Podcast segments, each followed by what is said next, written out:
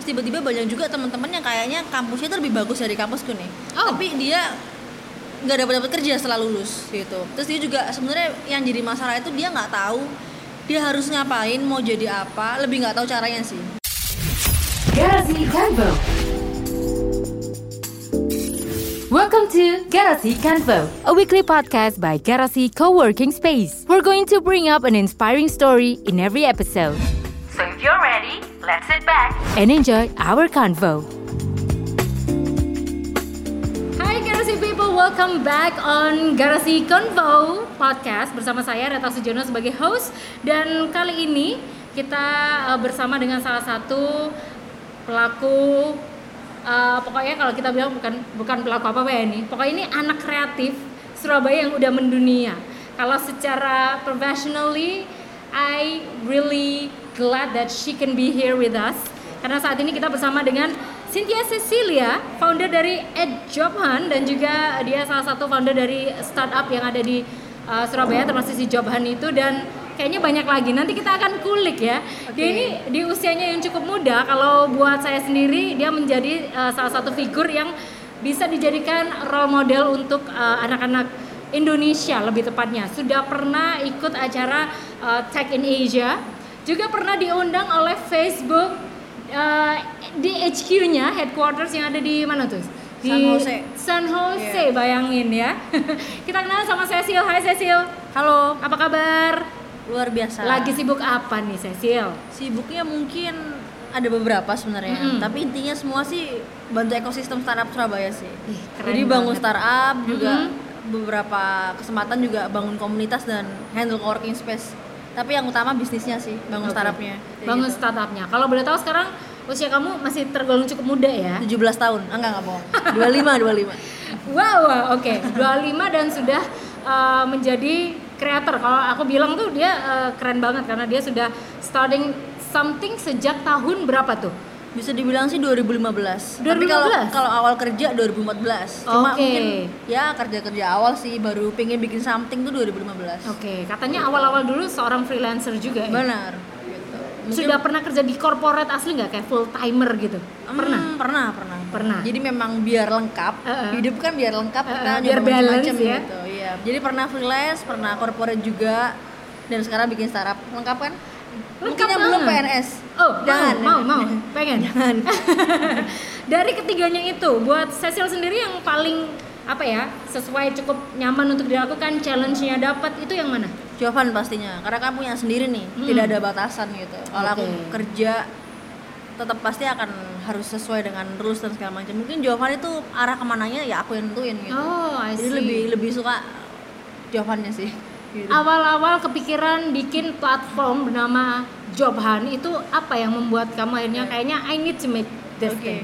Mungkin sesimpel waktu aku 2014 Mhm. itu kan aku kan kerja sambil kuliah gitu. Oke. Dan aku pikir kan nggak banyak tuh yang kerja sambil kuliah. Waktu itu aku dapat kesempatan di mana aku mendapatkan kerja itu lebih gampang. Hmm.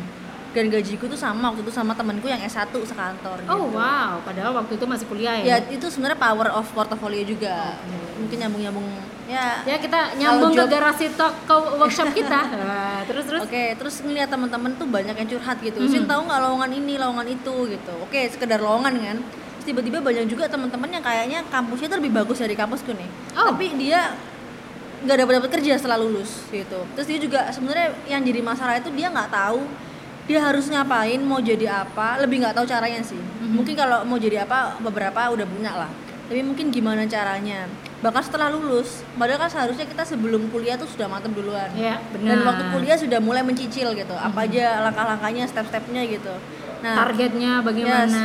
dan waktu kerja itu saya kan sempat menghandle beberapa juga eh, rekrut karyawan karena kan di divisi saya kan dibutuhin tuh ternyata banyak banget anak muda yang belum paham gimana bikin CV yang bagus buat perusahaan Mhm. atau bahkan kirim email perusahaan pun masih kacau Oh, Oke. kadang ada yang cuma attachment Cara doang bisnis korespondensinya masih kurang gitu. Yes, jadi Oke. kayak nggak ada subjeknya, nggak ada bener email. Mhm. Ternyata memang banyak yang belum paham waktu itu. Terus kayak mereka juga bingung personal branding itu gimana. Padahal anaknya berbakat, tapi dia kayak nggak pernah show siapa yang tahu kayak gitu kan. Dan ngerasa kalau dapet job susah, padahal dia sendiri sebenarnya yang harusnya harusnya. improve kayak Terus. gitu. Lebih kayak gitu sih. Akhirnya kamu pengen bikin bikin lah. johan dan Jovan tuh sebenarnya waktu itu side job doang karena kan basicnya saya kan waktu itu pernah freelance dan pernah kerja corporate juga sebagai copywriter memang anak ilmu komunikasi nih Mm-mm. tapi mungkin lebih yang jurnalistik ya bukan yang bukan yang humas atau yang Oke. ngomong gitu lebih ke menulis yes jurnalistik tapi ya, lama-lama di melaporkan. bisnis akhirnya juga ngomong juga gitu nyambung juga Iya. gitu ya oke akhirnya bikin Jovan aja Mhm. tapi waktu itu sekedar side job Oke. dan jalan waktu itu sebenarnya orang-orang tuh beberapa kira Jovan komunitas bukan kita pengen bisnis tapi memang waktu itu saya pun kan juga baru belajar nih tentang startup Mhm. ada beberapa model bisnis yang memang waktu itu belum bisa jalan gitu oke dan yang, namanya startup startup digital apalagi dia bener-bener yang mencoba itu bisa berkali-kali kalau anak Hmm. startup ngomongnya ada pivot pivot itu semacam ganti ide gitu. Mhm. jadi kita gagal di sini oke kita ganti yang lain gitu. Nah Oke. Jovan itu sempat mengalami fase itu. Kita pokoknya pengen Jovan ini bukan bukan community kita memang bisnis gitu. Dan tapi bukan cuma ngasih impact doang. Kalau impact udah pasti kan mereka dapat kerja Jovan bantuin. Meningkatkan skill juga Jovan bantuin. Tapi kita juga harus monetize gitu loh di mana bisnisnya itu ya jalan gitu. Karena kalau Jovan cuma jadi gerakan bukan startup ya paling gitu-gitu aja kalau menurut saya tetap harus ada nah yang paling perfect itu kan bisnis sih kalau menurutku jadi kita bisa menghasilkan tapi juga tetap ada ber- ada karyanya terus ada impactnya juga kayak gitu Oke. Sesimpel itu. Ini menarik banget gitu karena seorang Cecil selain dia creating movement ternyata dia juga tadi bilang monetizing gitu ya. Yes. Apakah sudah ada darah turunan dari orang tua juga seorang entrepreneur kah atau kamu nih terlahir dari sesuatu yang berbeda nih dari orang tua secara Enggak passion? sih sama sih Sama. Iya, tapi mungkin waktu itu aku kecil mungkin impiannya memang nulis kan, jadi ya Nulis, jurnalis gitu. Tapi kan ah. sekarang makin bergeser.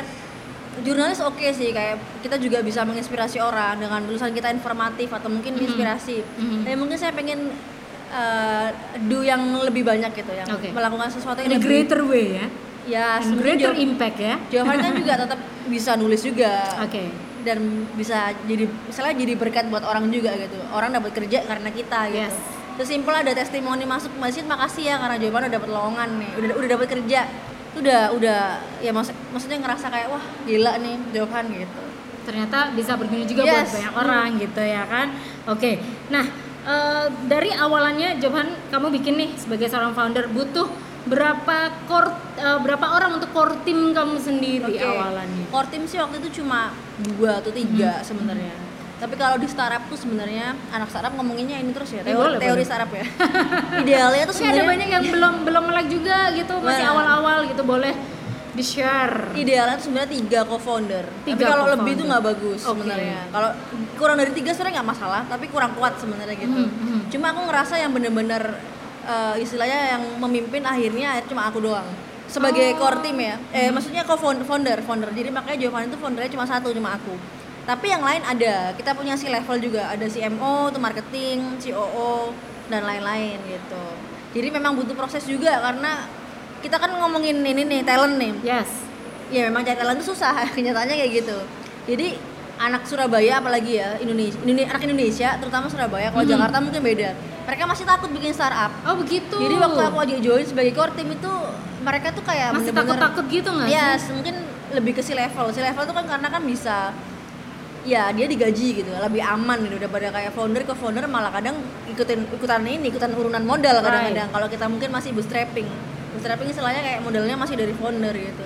Akhirnya aku tuh sendiri cuma memang banyak anak yang sekarang menjabat si level itu memang dari awal sama aku. Cuma Oh, mungkin mereka tidak mau menjadi co-founder gitu kan Mhm, jadi mhm. foundernya cuma satu doang tapi yang bantuin sih ada sekitar 3 sampai 5 sampai sekarang masih orangnya sama gitu. keren banget ya cara untuk membuat kesulitan tim sendiri kalau tipsnya dari Cecil tuh seperti apa sih cara untuk apa ya kalau kita bilang maintain relationship lah sama Yes. mereka gitu loh Tapi kalau ngomongin SDM memang eh, gampang-gampang susah sih Hmm, sebenarnya. mhm, mhm. Solid itu pun karena nggak nggak mungkin nggak ada apa-apa sih. Hmm. Sempat kita sempat berantem, ada juga yang mau sambil kerja ya udahlah.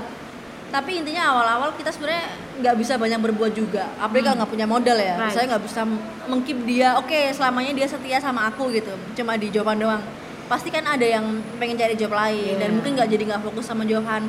Intinya ya udah nggak masalah. Intinya tetap ya dia masih sama visi misinya masih sama atau enggak itu yang paling penting sih kalau menurutku visi misi ya Iya. yang terpenting ya jadi kalau misalnya ada yang nggak sama gitu ya udah kita harus ikhlas nih let go gitu kalau menurutku iya sih karena udah nggak sama visi misinya Oke. jadi walaupun dia jago mau dipertahanin gimana kalau emang visi misi udah nggak sama kayak gitu. Hati udah nggak sama Iya, benar. mending nggak usah dipaksain Benar. gitu ya. Itu tips number one karena biasanya banyak kan kalau uh, seseorang nih dalam menjalankan hubungan mau itu asmara mau itu kerjaan mau seganteng apa pun ya. dibetah-betahin ya kan? Iya. padahal secara hati udah aduh cuma kayak- karena ganteng atau cantik banget aduh sayang Waduh, diputusin. ya kan? Padahal yang penting adalah hati Cocok. frekuensi masih Benar. sejalan ya nih gitu ya. Keren banget. Nah eh, sekarang kita ngobrol tentang challenge-nya sendiri. Di tahun 2020 setelah eh, Cecil sendiri juga sudah menjadi apa ya banyak banget lah. Jadi facilitator lah jadi speaker juga. Bahkan kamu sering diundang di acara-acara yang cukup bergengsi untuk eh, dunia startup dan juga untuk mungkin technology base dan yang sebagainya. Itu challenge-nya di 2020 kalau dari kamu sendiri itu kayak gimana? Eh, lebih ke personal berarti ya? Ya. personal development ya? Yes mungkin lebih ke uh, lebih harus konsisten sih kalau menurutku. Konsisten. jadi kan ada kayak mungkin beberapa ke founder yang lain eh founder yang lain di Surabaya oh dia dapat prestasi ini dapat prestasi itu. Menurutku sih nggak usah terlalu melihat orang lain sih Yes. sebenarnya. Tapi gimana kita eh, tujuanku kan bawa bisnisku nih. Ya bisnisku berarti hari ini tahun ini harus grow gitu. Lebih dari yang sebelumnya. Mungkin nggak perlu bermimpi langsung kayak Gojek, Traveloka, Bukalapak dan lain-lain itu jadi unicorn. yang unicorn tapi kalau menurutku konsistennya tuh lebih ke impact yang dihasilkan juga gitu. Oke. Kamu bangun Surabaya ya udah konsisten dan memang harus ada takarannya sih. Oke. Kalau dari ngomongin challenge ya aku pasti punya goal juga nih kayak istilahnya Jovan ini seberapa banyak membantu orang. Terus seberapa banyak eh, monetize juga. Monetize. Karena kan buat menghidupi anak-anak di dalam juga gitu Right. dan segala macam itu sih sebenarnya. Oke. Terus kalau personal intinya mungkin tidak mungkin ada lah kayak eh, challenge-challenge yang mau aku secara personal. Right. Tapi intinya aku pengennya tetap berkontribusi atau mungkin berkarya yang konsisten tadi itu. Mhm. Karena poin penting yang aku lihat di Surabaya ini sebenarnya banyak yang keren, banyak yang udah bikin karya dan segala macam, tapi kadang nggak konsisten gitu. Kayak misalnya kan aku ngikutin sam- eh, misalnya media nih ya di Surabaya keren banget, aku lihat ada lah pokoknya beberapa. Aku udah ngikutin langganan, aku berusaha kayak support lokal teman-teman gitu loh. Ada juga yang makanan misalnya, oke dia jual makanan gitu. Aku berusaha beli, berusaha nggak nggak nggak nggak pilih yang Nggak dari pilih US nih. nggak minta gratisan gitu Iya, istilahnya iya, kan? nggak pilih yang dari brand-brand luar. Ah, brand-brand Tapi luar. tiba-tiba mereka tutup dan segala macam. Mungkin sebenarnya ya kalau bagi mereka mungkin kalau nggak untung ya udah tutup aja. Berarti kan sebenarnya ada yang ada yang harus diimbangin gitu loh antara karya sama monetize tadi. Misalnya jadikan bisnis juga biar itu bisa hidup. Oke. Nah yang aku lihat di Surabaya juga beberapa ya itu tadi udah keren tapi ternyata tidak konsisten tadi itu mungkin ya karena kurang di up atau gimana dari sisi bisnis Atau belum dapat mentoring yang bisa. pas gitu ya jadi kan? akhirnya nggak konsisten nah jadi aku challenge-nya tetap tadi sih poinnya konsisten terus walaupun mungkin dikit-dikit misalnya tahun ini tidak se tapi targetnya pasti lebih dong gitu Oke. cuma mungkin tidak sebagus 2000 2019 itu oke yang penting aku tetap ada eksis tadi eksis tuh bukan eksis yang yang kayak ya harus ada no. gitu enggak Intinya ya? tetap tapi ada. tetap ada. konsisten tadi dan memang Sustain Iya, gitu sustain ya bisnisnya. poinnya tetap sustain gitu. Kayak gitu. Keren banget. Nah ini nih. Last but not least. Tips sukses dari seorang uh, Cynthia Cecilia founder uh, at Jobhan. Ya jangan lupa di follow juga social medianya karena followersnya juga udah banyak banget. Eng- enggak sih. Tips eh, jawabannya sukses. jawabannya yang mana Ha, Cynthia Cecilia juga jangan lupa di follow juga di bawah 2000 itu Oke, uh, tips sukses selain konsisten. Ya, tadi sebenarnya poinnya ada nomor satu dari konsisten itu paling penting Oke. sih. Karena apa pun yang kita lakuin juga kalau nggak konsisten, dirinya nggak jadi semua akhirnya Alright. kayak gitu. Mungkin ya lebih ke ini, lebih ke tahu apa yang harus kita lakuin, tahu tujuan sih sebenarnya. Hmm, hmm. Jadi kadang ada yang mungkin ngelakuin banyak hal kok kayaknya sibuk banget ya, tapi sebenarnya tujuannya tuh nggak jelas. aku ngeliat beberapa beberapa timku tuh kayak Iya, gitu. iya, iya, iya, iya. Kayak oke mbak aku nih aku Pengennya banyak gitu pengennya maksudnya. banyak gitu mungkin aku juga pernah jadi yang seperti itu Aha. mungkin di usia yang 18, 19, Oke. 20 yang awal-awal pengennya ikut semua gitu Hmm.